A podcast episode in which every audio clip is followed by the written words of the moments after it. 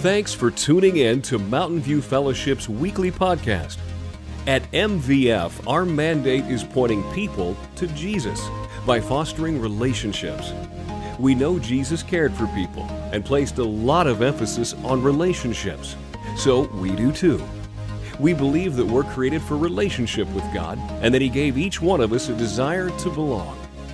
If you'd like more information about MVF, connect with us at mvfcolorado.com. Now, stay tuned for this week's message. Welcome to Mountain View Fellowship. Uh, my name is Mike. I'm one of the pastors here. And we have been in a sermon series that we've called Boot Camp. And we're just looking at some basic things that help us grow in our faith. And so uh, a couple weeks ago, Pastor Don started this out. He talked about fellowship. And the thought about fellowship is just the fact that it's not good for us to be alone. And we need to develop relationships and friendships that are social but around spiritual things. And then last week, uh, Jody, who's the director of women's ministry, and I, we, we spent some time and we talked to you about um, God's Word, the Bible, and how it is absolutely essential to our relationship with God as He transforms us into a new kind of human. And we introduced a kind of way to read the Bible, kind of walk through it called the Seven Arrows, and we gave out uh, a ton of these bookmarks. Just out of curiosity, did anybody try out doing a seven arrow this week? There's a few hands. That's awesome. We are going to keep trying to talk about this, and, and hopefully, this is just a, a way, something we develop as a, uh, as a church body that we're used to doing that. If you need one of these bookmarks, I still have several hundred. So uh, you can go out to the, the information desk and pick one up after the service. That'd be great. This morning, I'm going to be talking about discipleship. Now, discipleship is one of those terms that we often throw out in church. Um, it's just kind of a common thing you hear, and yet we don't always know exactly what that means. Um, and in fact, if you ask a number of different people, you're probably going to get different answers on what discipleship is. And it has to do with just kind of the starting point or what we think the focus of discipleship is. So if you think discipleship is about changing behavior, you're going to focus a lot on the do's and the don'ts, the things we're supposed to do and the things we're supposed to avoid. If you think it's about gaining knowledge, well, it's all about classes and reading lots of books and things like that. That's discipleship. If you think it's about getting the correct theology or doctrine, well, then it's usually sermon based, or maybe even go to seminary yourself. And then if you think it's about earning God's grace, then faith becomes just a list of to do items that you got to check off to get his attention. And the truth is, I think all of these starting places miss some important things. And in fact, that last one, we know that we can't earn God's grace, it is a free gift to us. And so trying to approach discipleship is just checking off the boxes. That's not going to do anything. And I think because a lot of us kind of have these thought processes in our heads, or that's how it's been talked about in the past, we don't really get involved in discipleship. We don't really quite understand how it works. Here's my thought discipleship starts with brokenness. What's broken? All of us, right? We are all broken in some way. It has to do with our past, our rebellion, our selfishness, our sin. It could just be the fact that we're living in the consequences of a fallen world, that there is sin in the world and death and hard times.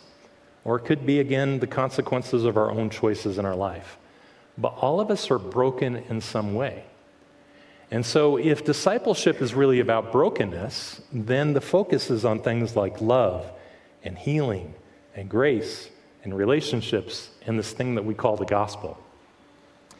This year, I have been talking a lot when I've been up here about the gospel and my kind of quest to find a definition. I think I'm starting to hone it down. This is where I'm at right now. The gospel is the good news that we can have a relationship with Jesus now and forever while he forgives, heals, and transforms us. That's the gospel. And the pages of the Bible just resonate with all of those pieces. It's God's answer to our brokenness. We can't solve our brokenness ourselves. We can't use super glue or something like that or the latest epoxy or Gorilla Glue. We need Jesus. And that's how we're going to get healed. Last week, Jody and I talked about the fact that the Bible is really one story, and it's all about God. It's about God's redeeming work in all of creation, trying to draw himself, draw all of creation back to himself. Um, I'm going to try something for a moment. I'm going to kind of start a thread through the Bible. And what I'm going to do is I'm going to keep talking and I'm going to throw up some verses up here that's kind of about what I'm talking, okay? So I'm asking you to do two things at once and we'll see how it goes, okay? Here we go. We start in the very beginning, the book of Genesis. In Genesis, we find out that God created man, women, humankind in the image of Him. And the whole point is for us to be the image bearers of God. It's different than He asked of any other part of creation. You see, we are supposed to reflect God's attributes and His nature into the world. But there was a problem. And the problem wasn't the apple in the tree, the problem was the pear on the ground. Okay? And while we'd like to blame Adam and Eve for our sin, the fact is, each of us have sinned on our own. Uh, we have willfully disobeyed God at some point. And the Old Testament shows that unlike the rest of creation, humanity doesn't follow God's plan. The rest of creation follows his intent and his purpose. But us, we consistently choose our own way. We follow our own justification rather than God. We pursue our own image instead of pursuing God's glory. And the Old Testament proves that man falls short of the one job he gave us to be his image bearers. The start of the New Testament is about the Gospels. That's the story of Jesus. And God sent a man who comes who is able to perfectly bear the image of God. And that man is God's Son, Jesus, fully man, fully God. And he does what we are completely incapable of doing he radiates God's glory and God's character. The rest in the New Testament are letters, letters between different people, and we only have one side of the conversation. We don't have the other letters. But people are writing back and forth, and they're trying to figure out how we can reclaim that title of being the image bearers of God through Jesus. Not on our own, but through Him. And we cannot, in isolation, figure this out. We cannot, on our own ability or experience or good looks or will or determination or intellect or knowledge or anything, we cannot do it on our own. Instead, we need the Lord and the Holy Spirit to transform us, to utterly change our natures so that we can bring praise and worship and honor and glory back to God. And we need others. We need the Lord and the Holy Spirit, but we need other humans to go along with us for our growth and our support and our encouragement and accountability and prayer and love. We're not in it alone. And we need help from others at times. Life isn't easy, it's not fair. God didn't promise it would be. He said that there would be sorrow and tragedy at time. Remember the whole consequences of sin thing? So, the context of the New Testament letters is all about community, in relationship, in dialogue, figuring out how we can grow in our faith together and how we can share Jesus together to other folks. And at a minimum, we have to have people around us. I mean, how do we love each other if there's no other, right? And so, even if we're just take the thing that we're called to love each other, we got to be with other people. But we all have to be in it. Without each of us committed, without each of us dedicated and striving and sweating together, we cannot fully reflect the image of God, the light that He has, to the joy and the hope. We cannot reflect that to a dark and dying community that we live in that's made of people who desperately need Jesus, that need a Savior. God uses us, broken, sinful, but redeemed by Him, in order to help other broken and sinful people find Jesus, find their Savior. The same way that each of us who follow Christ, there was somebody in our life who helped us find Him. which returns us back to this gospel. The gospel is the good news that we can have a relationship with Jesus now and forever while he forgives, heals, and transforms us. And I've emphasized the relationship piece relationship with Jesus. We are created to be relational people, it's just how we're wired. Even an introvert like me, I'm actually an introvert, I'm a high functioning introvert. But even a person like me, I need people around me. I realize that. And we need a good daily relationship with God. We need that, certainly. Life is better together, better with God and better with other people. How many of you have noticed in the lobby that there's some words up high on the wall there, right? And the words say, pointing people to Jesus by fostering relationships. We call this our mandate here at MVF. And what that means is we use that phrase to determine everything we do in ministry. Anytime we're looking at something new, a new ministry, a new group, uh, an event, we look at it and we say, is it going to point people to Jesus? And is it fostering relationships? And if it doesn't meet that, we don't do it. It helps keep us focused. And the relationships we're talking about are also on that wall out there. There are three relationships. The first one is what we call our up relationship, and that's our relationship directly with God.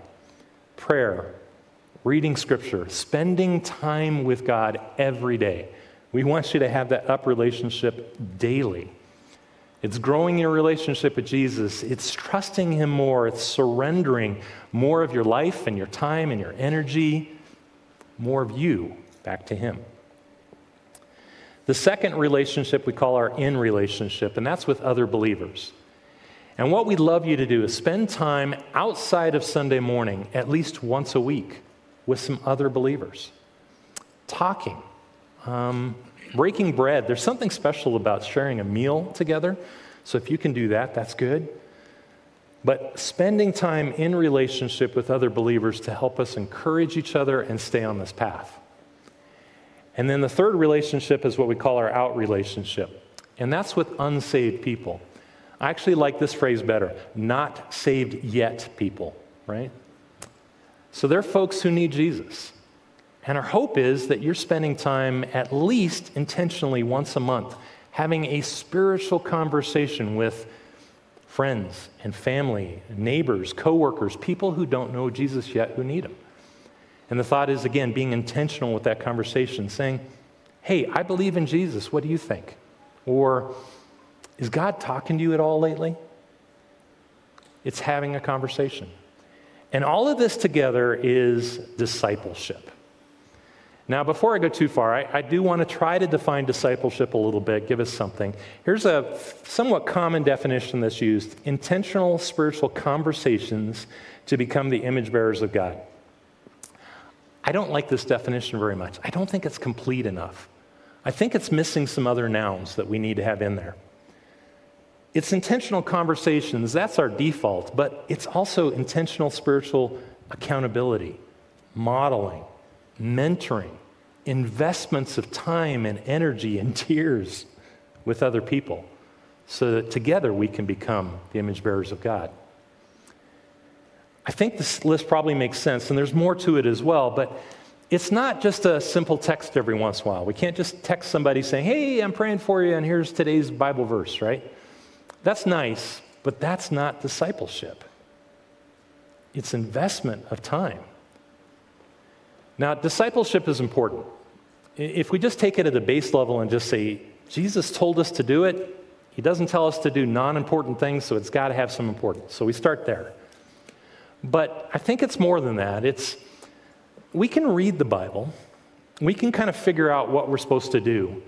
Um, but there's something different about knowing what to do and then being able to translate that into our culture, into our current time, and the conditions, right? I mean, how do you really do it? How do you really disciple somebody? And so we need somebody to help walk with us. We need somebody who shows us how to take this thing that is this new life that Christ is giving us and actually make it happen in our lives. We need a mentor. We need somebody who's going to keep us on track. Uh, I think we're pretty good about modeling and discipling within our own family. Um, think of it this way my, my kids did not try out to be in my family, there was no audition. God placed them there, right? And because they're part of my family, my wife and I work really hard to show them what is important how to wash the dishes, how to respect their elders, how to love others, how to love God. Uh, the same is true in the church. Uh, you are here because Christ brought you here. Nobody had to vote or approve your application for you to be here, right? But because Christ placed you here, let's get after it. Let's together figure out how to live for Him, what it means to follow Jesus. Sermons aren't enough, Bible studies aren't enough. We need life on life. Iron sharpening iron. You've probably heard that phrase. We need someone intentionally showing us and modeling us how to walk with Christ and then giving us feedback what we're doing right and correcting us when we're off track. Last night I was practicing, and suddenly this phrase came into my mind. I really think this is the right definition. Discipleship is spiritual based relationships over time, it's focusing on it over time. It's not a one and done or 10 weeks and you're discipled, it's life. I think the early church knew this. These are the people that were together after Jesus ascended back to heaven. And we read in Acts chapter 2, we read several things, and we'll just start here in verse 42. All the believers devoted themselves to the apostles' teaching and to fellowship and sharing in meals, including Lord's Supper and to prayer. They were together in fostering their up relationship, right? Verse 46 they worshiped together at the temple each day, met in homes for Lord's Supper, and shared their meals with great joy and generosity. They had in relationship with each other. And then verse 47 all the time while praising God and enjoying the goodwill of all people. And each day the Lord added to their fellowship those who were being saved. They had out relationships. Now let's just go back to verse 46 for just a moment. Pastor Don talked about this a couple weeks ago that there's kind of a, a two point strategy that was being used. There was about being in the temple together and then being in homes. Okay? Let's, let's think our, through our, our temple experience. We're going to call this our temple. Okay? Welcome to the temple, folks. This is our temple. Think about what it took to get here today, right? Getting up, getting ready, getting here. Okay, so you get here, you find your seat you got to get here early enough because we're creatures of habit, so you have your assigned seating, right? Everybody's pretty much, I can pretty much guess where you guys are going to be, right? So you want to get here, but not too early because then you're just sitting alone and that's kind of weird. So you, you, you, time it just right. You get in here, worship starts. We get to enjoy worship, praising God. Fantastic music. It, we bring it in, we sing the words. Some of us are brave enough to raise our hands, maybe, or just one or maybe just carry the TV, you know. But we enjoy the worship, we connect with God. And then there's a sermon, and hopefully it's good enough that you know you take some notes, you learn some things, maybe you feel a little convicted about something, maybe you're willing to commit to some challenge or, or try something out. We have a couple more songs, we have a few announcements, and then we're done. We tend to enjoy Sunday service together. But did we actually connect with anybody? Connect with them beyond just kind of the shallow things. And, and we all do it. I mean, in the lobby, we have conversations, but most of the time it's kind of like, how are you doing? Anything exciting happening? We complain about the Broncos, maybe. That's what we do. But while you were here, did you get any support on things going on? Did you get encouragement? Did you get prayer? Somebody pray over you on something. Was there accountability on things that you're trying to work through? Was there some growth? Being in the temple is so critical for us as a body of Christ to be together, to corporately worship God. But those other things, where are they happening in your spiritual life? And I think that's the home part of this. You see, here in our version of the temple, we're all in rows, aren't we? You guys are all sitting in rows, you're, you're looking up here. We participate to some extent, but pretty much we're kind of watching what's happening up here. But at homes, we change it from rows to circles. And we're all part of the circle, right? And we have the kind of conversations that we need to have. Not the lobby conversations, but we have the kind of conversations we have in our kitchen. Kitchen is where life really happens, right? That's where we have the deep conversations oftentimes with our family. And those are the conversations we need to have with other believers. And it only happens in homes. It's about relationships and discipleship. We have been asking you these questions a lot this year. Are you being discipled? Is somebody investing in you intentionally? And are you discipling somebody else, passing it on? We're going to keep asking this question because I think it's so key. And I know not everybody's involved in this yet. Not everybody can say to yes to either one of these questions, let alone both. I got to say, it's not magic. Discipleship isn't some program or you got to go through some big class and know the 12 steps of discipleship or anything like that. It's simply talking, modeling, praying, that list. So I want to challenge you if you can't say yes to at least one of these questions, give yourself an early Christmas present. Dive in. Find somebody who can disciple you. And if you're able to, start to disciple somebody else. Now, I think there's a couple requirements. If you want to be discipled, there's a few things you have to be willing to do. It's pretty simple. The first one is consistency. If you want to be discipled, you got to be willing to consistently meet with somebody. Once a month does not cut it. That's not life on life, that's just checking in. It's got to be something pretty much weekly that you're getting involved. Another thing is you have to have openness. You have to be willing over time to share some of the deep hurts and brokenness and ugliness in your own life with that person so that they can, through prayer and scripture, we can figure out the path we're supposed to take. And you also have to be willing to hear what they may say back. Or if you start getting off track, that they're going to call you on it. And that falls right into humility. We don't have life figured out. No matter how good or how perfect somebody looks, the reality is Jesus is the only one that had it figured out. And so we have to be humble and know I have to be willing to change. I have to be willing to have somebody speak truth in, even when it hurts sometimes. If you want to disciple somebody, there's a few requirements. The first three are exactly the same. And this is because anytime you disciple somebody, you will be discipled at the same time. Uh, I have been discipling folks for, for quite a while. I love meeting with folks, and I have a couple different groups that I'm in right now, discipling people. And the truth is, I may have been through the material we're going through before, sometimes several times, but I'm still being convicted and I'm still learning, and they're still calling me on things too.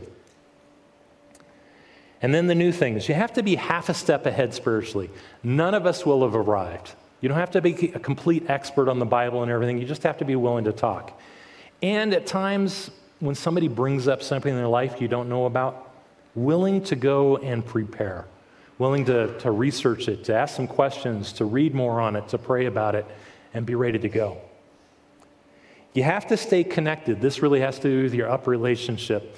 It is so easy when we're discipling somebody else for us to just get busy and not continue to be connected to God. And if that happens, it falls into issues where we lose our humility, but we also lose what we need so that we can pour into someone else. And you have to be willing to love. Um, there's a great phrase that I like sometimes they smell like sheep. Um, when we're discipling folks, they're broken. There's times where it's not going to be easy. You see some success on some issue that they're going through, and you guys are praying together, and it's going really well, and then all of a sudden everything falls off. Or maybe suddenly they start realizing there's something here that really hurts, and they push back on you. When we're discipling people, it can be hard at times, it can be frustrating. Sometimes we can get hurt. But we have to be willing to love, to look past that and say, they can do it with Christ in their life, and we need to bring that light in. Now, there's a couple different discipleship groups that are here at MVF, and I just want to offer this to you to help you with this challenge, okay? The first one is actually your family is a discipleship group. Our ministry, all of us, begins with the ministry at home first, with our family, the people that we know the best, who know us the best. Whether you're the adults or whether you're the child, you can make discipleship happen by asking questions, by wanting to talk about things and work through things together. If you are kids, if you do have kids, you're a parent, um, you are the spiritual leader of your kids.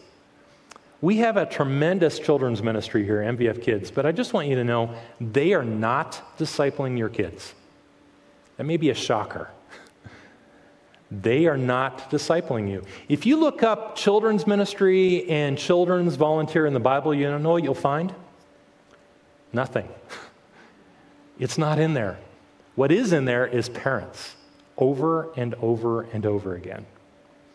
So, what we do, Darcy, who's our director of children's ministry, what she does here, she's got a great curriculum called Orange. And what she does every week is there is Bible stories the kids are learning. There is a virtue each month. This month it's about individuality. And I don't quite have the definition right, but it's about the fact that God created each of us to be different so we can help others. What she keys up is a discussion. And then the way you disciple your kids is to go home and keep that discussion going. They will come home with materials. Darcy posts all sorts of materials throughout the week, ways that you can continue the discussion going. That's the expectation. The same is true for traders, our youth. Teens really need to be discipled by their parents. Despite what they say, they want you involved in their life. Right? Right, Janelle? Still want your folks involved? Just calling her out. Sorry about that. I could probably call out some others too. But we want our parents involved all of our life. So keep it going. Another group that we have here is Bible studies. I have it in parentheses just so you know. Bible studies, their base nature is not necessarily discipleship. It can be, but usually it's six to 10 weeks about some subject. And the focus of the small groups and the discussions are usually on that topic instead of discipleship. Sometimes, if you're doing it over and over with the same people, it can become discipleship. Um, but things like accountability, about talking about the deep things in life and over time working together on those, Bible studies don't always do that. They are great. You need to be involved. It's a great way to learn and to meet others. But I'm going to challenge you. If you're like ladies, you're in 1st and 2nd Thessalonians right now. That's going to be ending before too long. Make it a discipleship group just by, at the end of it, the people you've been meeting with, the friends you've made, say, hey, let's continue to meet every Tuesday morning or Tuesday evening and really hold each other accountable to things, to growth.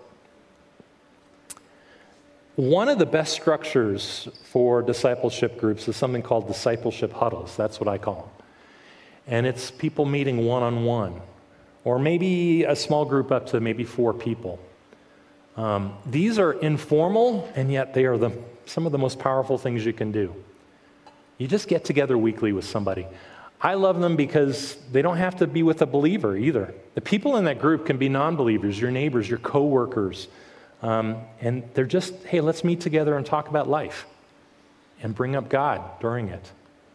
Um, I'm actually in several of these groups right now.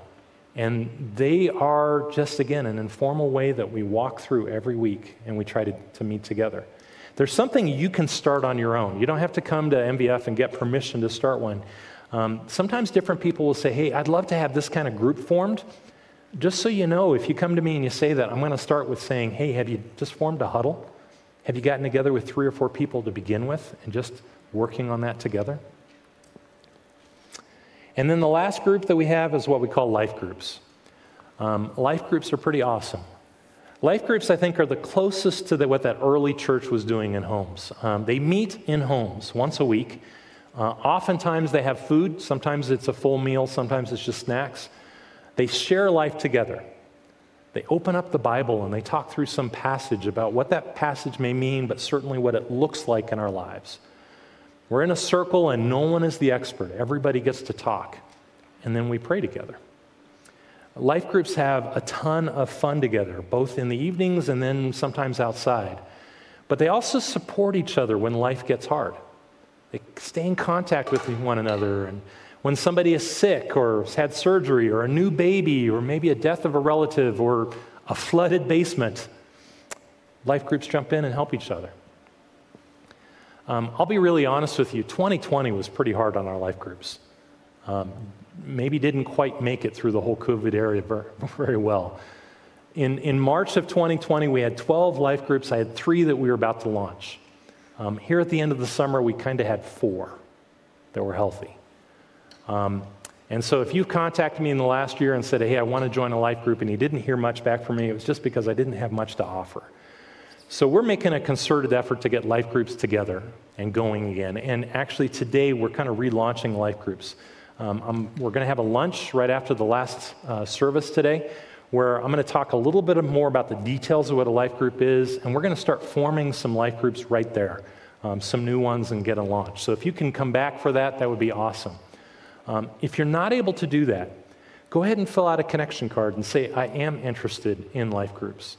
Um, you can do that, the physical ones in the back of the room or on the app under Sundays, uh, and then it says connection card. Just say, I'm, I'm interested. Um, we're trying to bring on a whole bunch of new leaders, so I also need more leaders to go. And leader, being a leader is not very hard. I can walk you through that.